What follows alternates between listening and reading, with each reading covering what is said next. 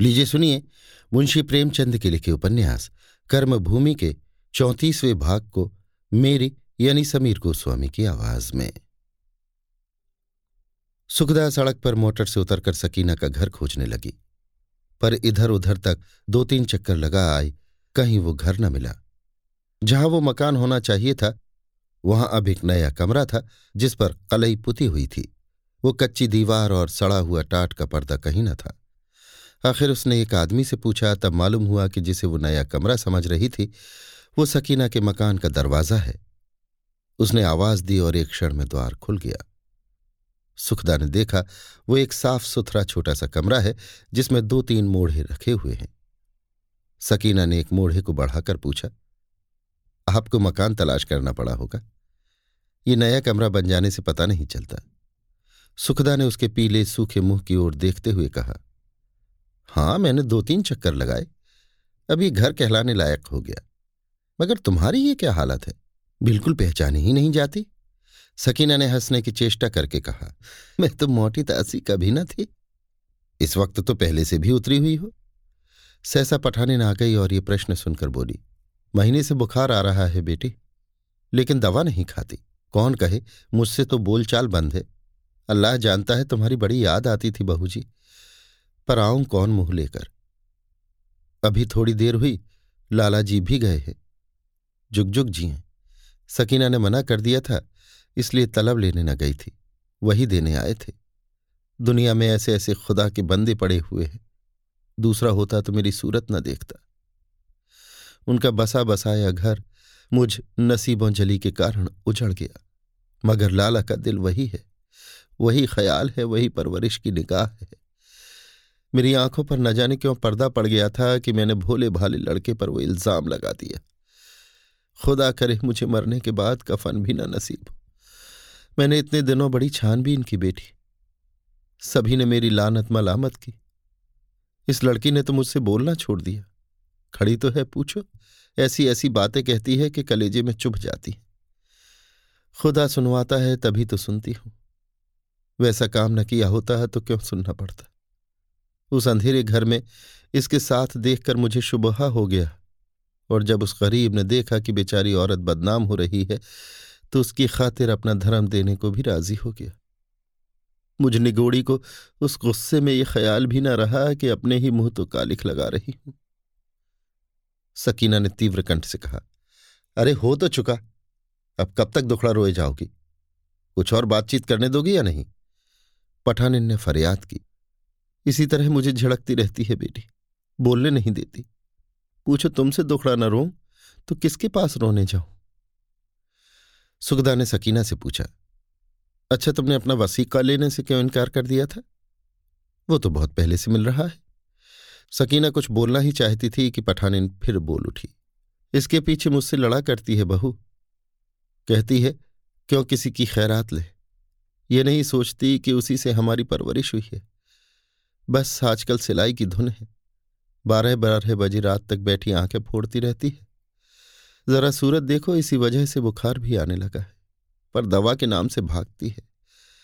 कहती हूँ, जान रखकर काम कर। कौन लाव लश्कर खाने वाला है? लेकिन यहाँ तो धुन है। घर भी अच्छा हो जाए, सामान भी अच्छी बन जाए। इधर काम अच्छा मिला है और मजूरी भी अच्छी मिल रही है, मगर सब इसी टीम टाम में उड़ जाती है। यहाँ से थोड़ी दूर पर एक ईसाइन रहती है, वो रोज सुबह को पढ़ाने आती है। हमारे जमाने में तो बेटा सिपारा और रोजा नमाज़ का रिवाज था। कई जगह से शादी के पैगाम आए। सकीना ने कठोर होकर कहा, अरे तो आप चुप भी रहोगी? हो तो चुका। आपकी क्या खातिर करूँ बहन? आपने इतने दिनों बाद मुझ बदनसीब को याद तो किया? सुखदा ने उदार मन से कहा याद तो तुम्हारी बराबर आती रहती थी और आने को जी भी चाहता था, पर डरती थी तुम दिल में न जाने क्या समझो। ये तो आज मियाँ सलीम से मालूम हुआ कि तुम्हारी तबीयत अच्छी नहीं है। जब हम लोग तुम्हारी खिदमत करने को हर तरह हाजिर हैं तो तुम नाहक क्यों जान देती हो? सकीना जैसे शर्म को निगल कर बोली, बहन, मैं चाहे मर जाऊँ, पर इस गरीबी को मिटाकर छोड़ूँगी।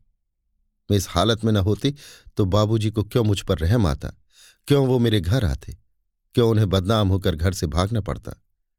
सारी मुसीबत की जड़ गरीबी है, इसका खात्मा करके छोड़ूँगी। एक क्षण के बाद उसने पठानिन से कहा, जरा जाकर किसी तंबोलिन से पान ही लगवा लाओ। अब और क्या खातिर करें आपकी? बुढ़िया को इस बहाने से टाल कर सकीना धीमे स्वर में बोली, ये मोहम्मद सलीम का खत है। आप जब मुझ पर इतना रहम करती हैं तो आपसे क्या पर्दा करूँ?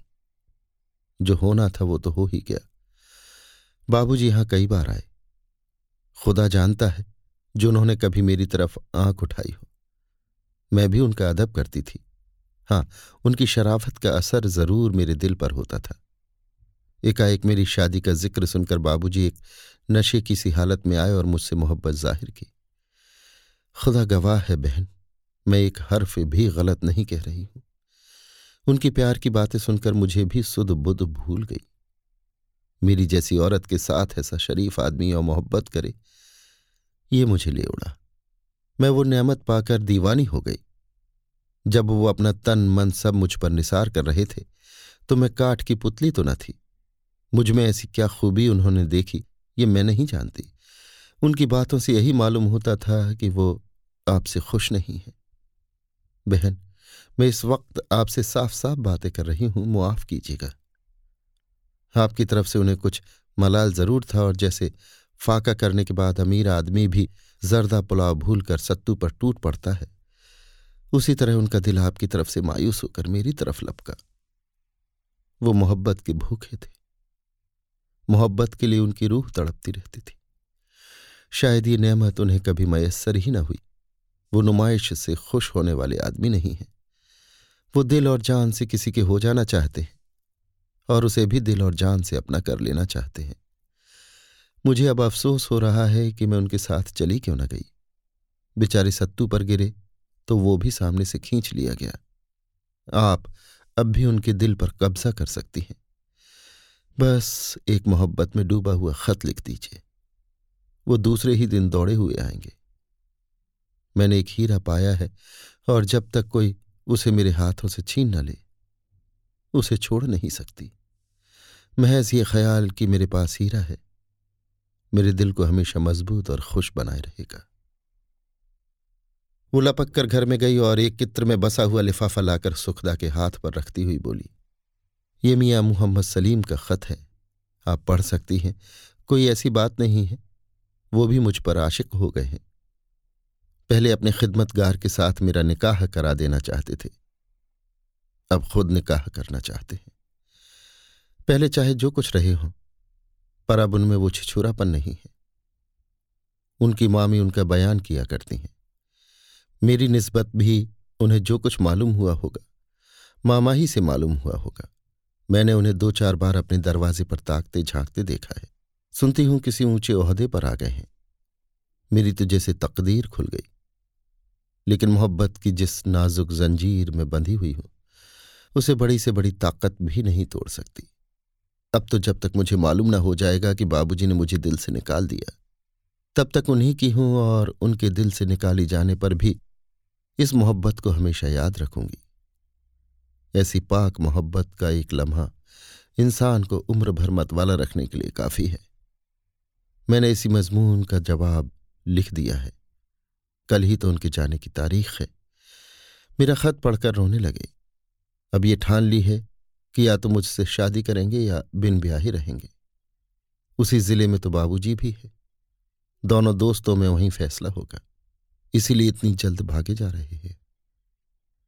बुढ़िया एक पत्ते की गिलौरी में पान लेकर आ गई। सुखदा ने निष्क्रिय भाव से पान खा लिया और फिर विचारों में डूब गई।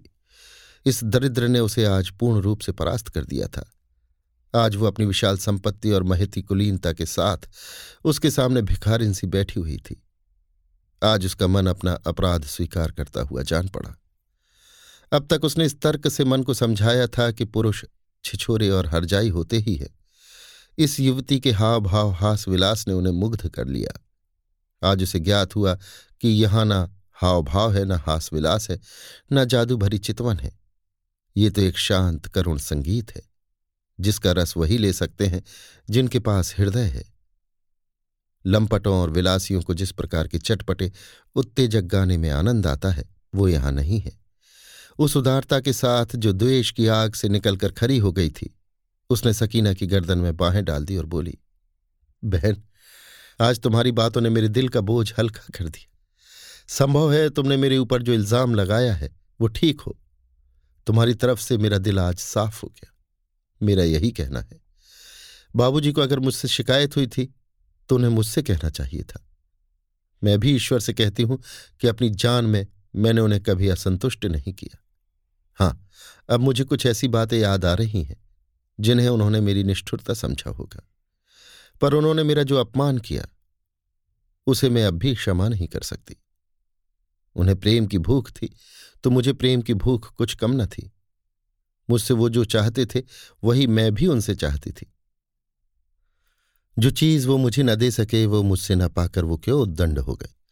क्या इसीलिए कि वो पुरुष है? और चाहे स्त्री को पाँव की जूती समझे, पर स्त्री का धर्म है कि वो उनके पाँव से लिपटी रहे। बहन, जिस तरह तुमने मुझसे कोई पर्दा नहीं रखा, उसी तरह मैं भी तुमसे निष्कपट बातें कह रही हूँ। मेरी जगह पर एक क्षण के लिए अपने को रख लो, तब तुम मेरे भावों को पहचान सकोगी। अगर मेरी खता है तो उतनी ही उनकी भी खता है। जिस तरह मैं अपनी तकदीर को ठोंक कर बैठ गई थी, क्या वो भी न बैठ सकते थे? तब शायद सफ़ाई हो जाती। लेकिन अब तो जब तक उनकी तरफ़ से हाथ न बढ़ाया जाएगा, मैं अपना हाथ नहीं बढ़ा सकती। चाहे सारी ज़िंदगी इसी दशा में पड़ी रहूँ। औरत निर्बल है और इसीलिए उसे मान अपमान का दुख भी ज़्यादा होता है। अब मुझे आज्ञा दो बहन, जरा नैना से मिलना है। मैं तुम्हारे लिए सवारी भेजूँगी। कृपा करके कभी कभी हमारे यहाँ आ जाया करो। वो कमरे से बाहर निकली तो सकीना रो रही थी। न जाने क्यों? अभी आप सुन रहे थे मुंशी प्रेमचंद के लिखे उपन्यास, कर्मभूमि के चौंतीसवें भाग को मेरी यानी समीर गोस्वामी की आवाज़ में।